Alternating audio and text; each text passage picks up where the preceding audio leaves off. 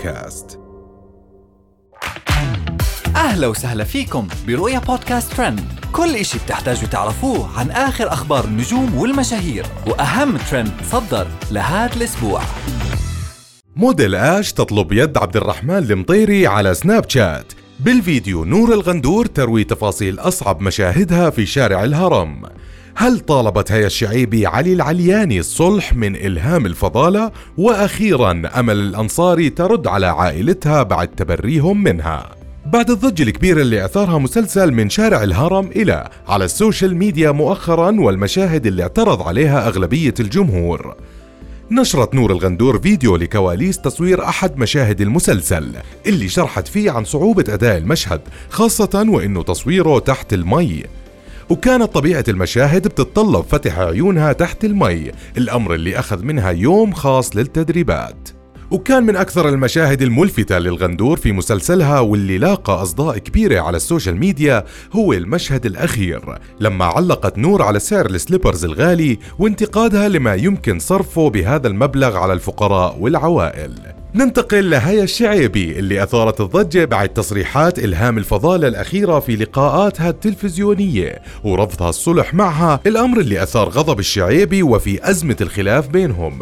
طالت الفنانة هيا الشعيبي الاتهامات حول اتفاقها مع الإعلامي السعودي علي العلياني. الأمر اللي ردت عليها هيا في آخر لقاء لها وقالت لا أنا المشكلة إن أنا لا أعرف رقم البرنامج ولا أعرف رقم حتى الأستاذ علي يعني كل تقدير له والاحترام. بس شيء حلو بادرة حلوة منا انه يعني لا والله أنا لا دقيت ولا اتصلت ولا على قولتهم المسامح كريم. صحيح. أنا لو بسامح أسامح بالدنيا. صح. زين لكن هي كشخصها ابدا ابدا ابدا ابدا ابدا.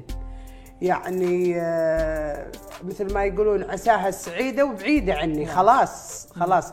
الانسان ينقرص مره أما موديل آش أحدثت مؤخرا ضجة كبيرة بين المتابعين بعد ما ظهرت في فيديو عبر سناب شات أعلنت فيه عرضها الزواج على الناشط السعودي عبد الرحمن المطيري اللي وصلت المتابعين لإطلاق هاشتاج على تويتر خطوبة آش لعبد الرحمن المطيري. وما كانت هاي المرة الأولى اللي بتعبر فيها عن إعجابها بالمطيري حيث سبق واعترفت بحبها الشديد له وتشاحنت مع أحد مشاهير السعودية بسببه. وأخيرا نختم حلقتنا اليوم مع رد خبيرة التجميل السعودية أمل الانصاري على أحد متابعينها بعد ما سألتها عن تبري أهلها منها وحذف كنية الانصاري من اسمها رسميا وكان رد الانصاري على الموضوع كالتالي. والله يا حبيبتي ما ندري وش نقول ولكن حتى أصلي بروني منه حتى تصدقين يقولون إني ماني أختهم.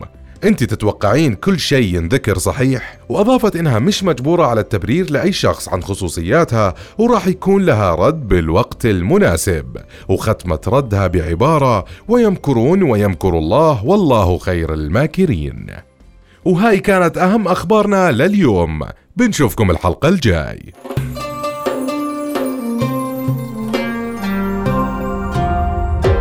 رؤيا بودكاست.